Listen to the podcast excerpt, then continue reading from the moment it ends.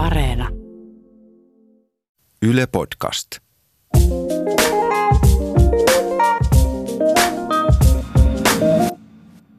Minä olen sellainen ihminen, että mie stressaannun tosi helposti ihan pienistäkin asioista ja välillä siinä on sellainen riski, että se muuttuu jopa uupumukseksi. Tänään mulla on täällä vieraana Suski, ehkä paremmin tunnettuna pahalapsena.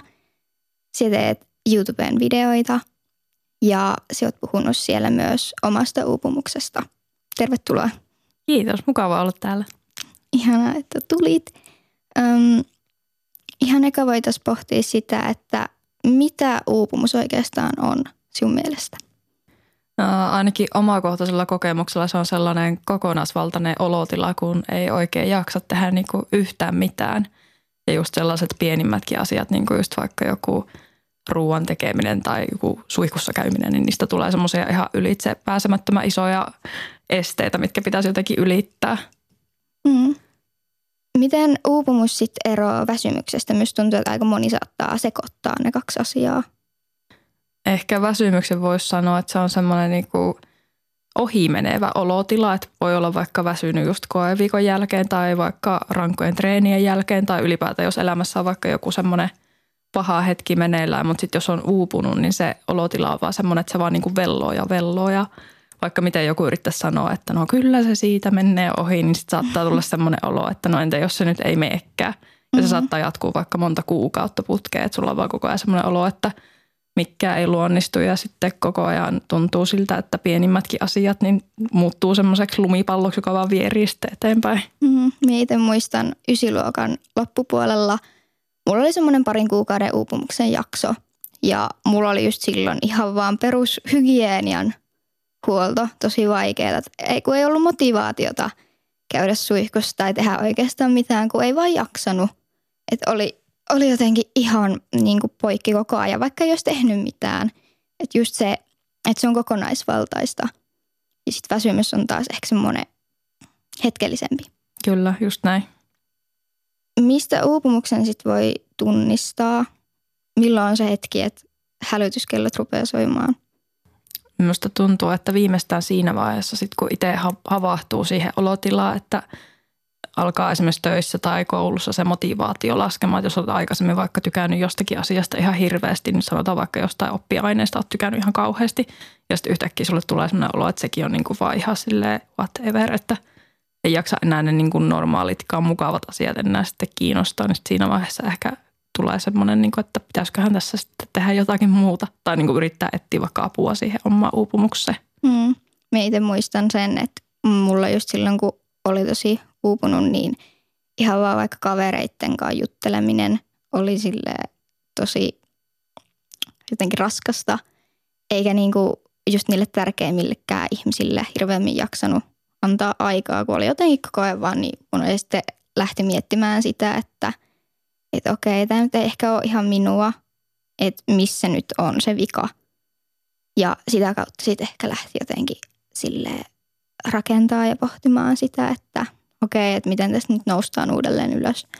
Onko sulla, sä oot tehnyt tosiaan videon uupumuksesta ja se siinä puhutkin, että sulla oli tämmöinen mm, hetki, kun sä tajusit, että nyt on niin kuin aika stopata – hetkeksi, niin miten siellä lähdit sit toipumaan siitä uupumuksesta?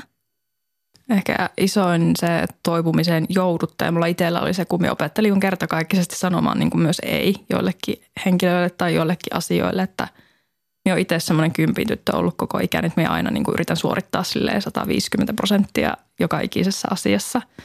Ja sitten se ylipäätään aihe, se niin kuin, siitä helposti aiheutuu sellainen tilanne, jossa sinä sitten olet kuormittanut itse siihen pisteeseen, että sulla on niinku tekemistä enemmän kuin se kertakaikkisesti pystyisit tekemään.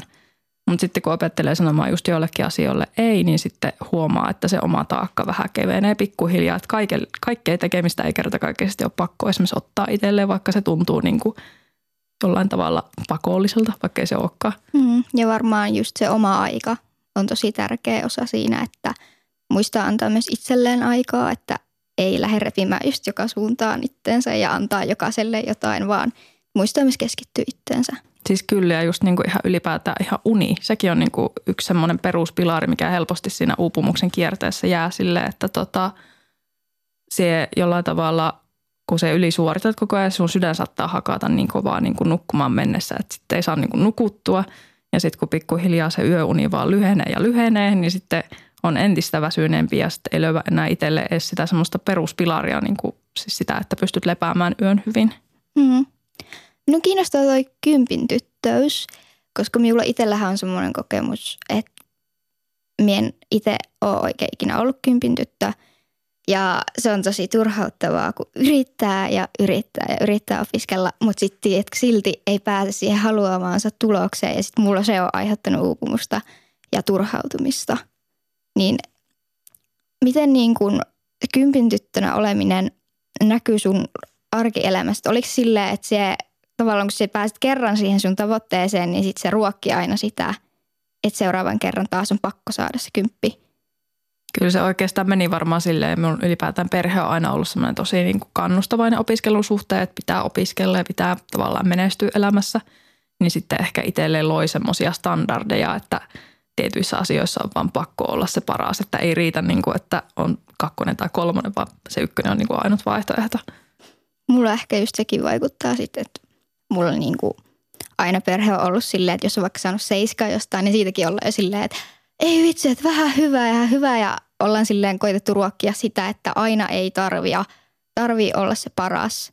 Mutta mulla on just se, että kun on kuitenkin kunnianhimoinen ja mulla on paljon kavereita, jotka on tosi hyviä koulussa ihan jo luonnosta ja sitten vielä sen jälkeen, kun ne jaksaa tehdä töitä niin paljon sen koulun eteen, niin itsellä on tullut semmoinen olo, että että kyllä minunkin nyt pitää olla hyvä koulussa ja kyllä minunkin nyt pitää panostaa, vaikka mulla tosiaan on myös tämä työ kaiken ohella, sitten on pitänyt opetella silleen sanomaan itselleen, että keskity kouluun ja työhön, mutta sun ei tarvitse tehdä koko ajan kumpaakin samaan aikaan täysillä. Niin ja kun miettii elämässä ylipäätään priorisointia, niin kaikessa ei kertakaikkisesti voi olla se paras. Kun miettii sitä, että helposti meidän yhteiskunnassa nykyään tilanne on semmoinen, että sä käyt vaikka koulussa – sitten sen jälkeen käyt harrastuksissa, joiden pitää olla jollain tavalla semmoisia somessa jotenkin hienoja tai silleen niin kuin näyttäviä. Ja sitten sä yrität päivittää sun omaa somea silleen, että sekin olisi täydellinen ja viettää täydellistä aikaa kavereiden kanssa, niin tuntuu, että silleen, että aika moni asia loppujen lopuksi on sitten semmoista suorittamista vaan niin kuin päivästä toiseen. Mm, että se ei jää pelkästään sinne kouluun tai työhön, vaan se on niin kuin myös muutakin sitten. Mm, tavoittelee sitä täydellistä elämää, semmoista kiiltokuvaa, minkä Kyllä. vaan luo itselleen. Se on tosi raskasta, koska eihän kukaan, niin kuin, ei kenenkään elämä ole semmoista, mitä se vaikka somessa on. Niin sitten se on jotenkin tosi outoa, että sen oikean elämän on valmis laittamaan vaikka vähän risaseksi, että se niin kuin näyttäisi jotenkin hyvältä muiden silmissä. Mm, minkälaiset tilanteet sulla aiheuttaa uupumusta?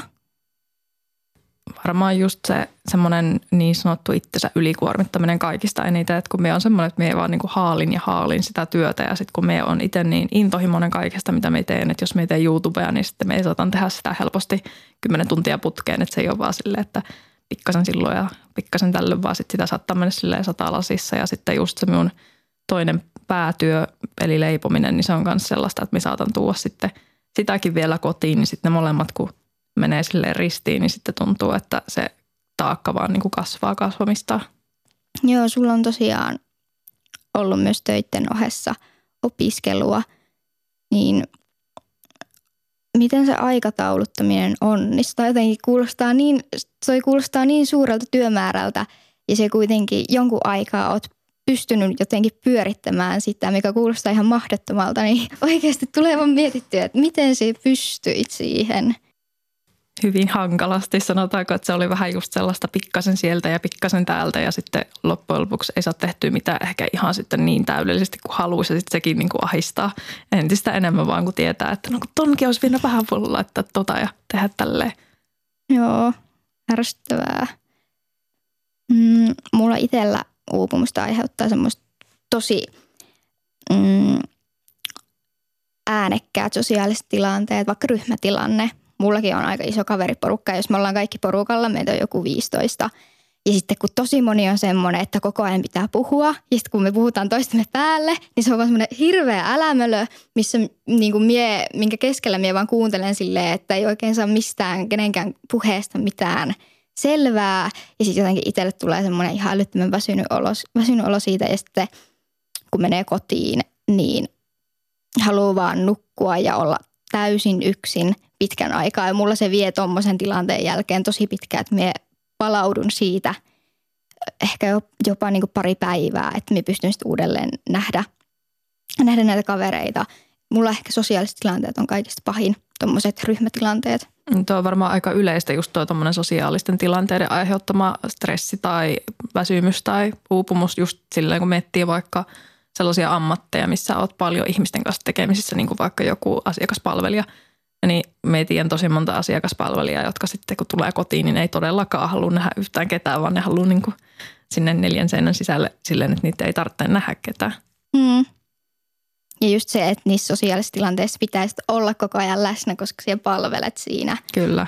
Niin se on varmasti tosi raskasta. siinä ei voi oikein olla silleen, niin kuin, että no anteeksi nyt vaan, mutta mulla on vähän huono päivä. Mä oon pakko olla. Mitäs teille saisi olla? Niin, muuten tulee huonoa asiakaspalvelua, kommentteja. Kyllä, kyllä, näinpä. Ehkä tuota kautta itsekin oppii ymmärtämään paremmin, jos vaikka kaupan kassalla joku ei aina hymyile. Että se on oikeasti tosi raskasta varmasti. Se on, se on. Jos mietitään vaikka yläasteikäistä nuorta, jolla on tosi paljon koulustressiä ja muuta – Mitkä olisi semmoiset siun vinkit välttää sitä liikaa stressiä, ettei menisi siihen uupumuksen pisteeseen? Ehkä minä sanoisin, että kannattaa antaa just itselle armoa, että kaikessa ei tarvitse ylisuorittaa. Ja sitten, että just, että muistaa sitten pitää omassa elämässä myöskin niitä sellaisia asioita läsnä, mistä oikeasti tykkää, vaikka just semmoiset rakkaat harrastukset, mistä on aikaisemmin tykännyt, niin että ei luovu niistä sen takia vaan, että on niin paljon tekemistä, vaan että yrittää ruokkia myös sitä semmoista omaa hyvää oloa jollain tavalla. Mm. Ja muistaa myöskin hyvän ruuan ja levon tärkeyden. Kyllä, just ehkä se, että nukkuu, syö ja öö, lepää välillä. Kyllä, ehdottomasti. Summeristakin tuttu Veeti Ekola öö, puhuu aina semmoista kolmiosta, minkä kautta hän jaksaa. Just hän kulkee kulkee Seinäjoelta Tampe, ää, Tampereelle kouluun, niin hänellä on kahvi vielä siinä lisänä. niin tota, en nyt kannusta ketään ö, addiktoitumaan kofeiiniin, mutta minullakin kyllä on se, että mie juon kahvia ihan sikana aina päivän aikana. Kyllä se auttaa jaksamaan. Kyllä. Miten se rentoudut? Mm, minun käsityksen mukaan sinä ainakin meditoit. Joo, se on yksi iso osa tavallaan sitä oman ajan etsimistä minulla, että me tykkään tehdä meditoimisesta ja joogasta just semmoisen niin oman hetken, aina silloin kun muistan niin sanotusti. Mm-hmm. Että me tykkään vaikka joogata tunnin ja sen jälkeen meditoida jonkun varttitunnin, niin sitten siitä saa semmoisen hetkeksi aikaa ainakin semmoisen rauhallisen olotilan, mutta minä pyrin siihen, että me meditoisin niin kuin joka ikinen päivä ja löytäisin aina jokaisesta päivästä vähintään sen sanotaan 50 minuuttia aikaa, milloin ei tarvitse tehdä yhtään mitään muuta kuin vaan olla olemassa – se on jännä, miten noinkin pieni aika varmasti heti auttaa. Että tosiaan se voi olla vaikka ennen nukkumaan menoa. Kyllä, se auttaa just itse asiassa rentoutumaan tosi hyvin ennen nukkumaan menoa, jos niin ottaa sen viisi minuuttia tai kymmenen minuuttia meditointia, että siinä saa tavallaan niin kuin itsensä maadotettua siihen nykyhetkeen, koska monesti meidän ajatukset saattaa mennä niin kuin, että me saatetaan olla tavallaan läsnä, mutta ajatella vaikka tulevaisuutta tai menneisyyttä silleen, että no huomenna on sitä ja tätä tiedossa – ja sitten loppujen lopuksi eletään niin kuin siinä toisessa ajassa niin sanotusti. Mm. Vaikka oikeasti ainoa semmoinen todellinen aika on just tämä hetki. Kyllä, just nimenomaan. Jos kootaan neljä tärkeintä vinkkiä siihen, että välttää uupumusta, niin mitkä ne olisi? Ensimmäisenä voisi sanoa varmaan, että pitää muistaa nukkua riittävästi. Joo, ja syöminen on myös tärkeää. Ja sen lisäksi se, että muistaa nähdä kavereita, ettei ihan yksin, vaan sitten hökötä kotona. Ja viimeisenä, jos koulu stressaa, niin koittaa välillä miettiä, että se on vaan koulu. Ja jos vaikka joku koe menee vähän huonommin, niin se ei kaada kenenkään maailmaa.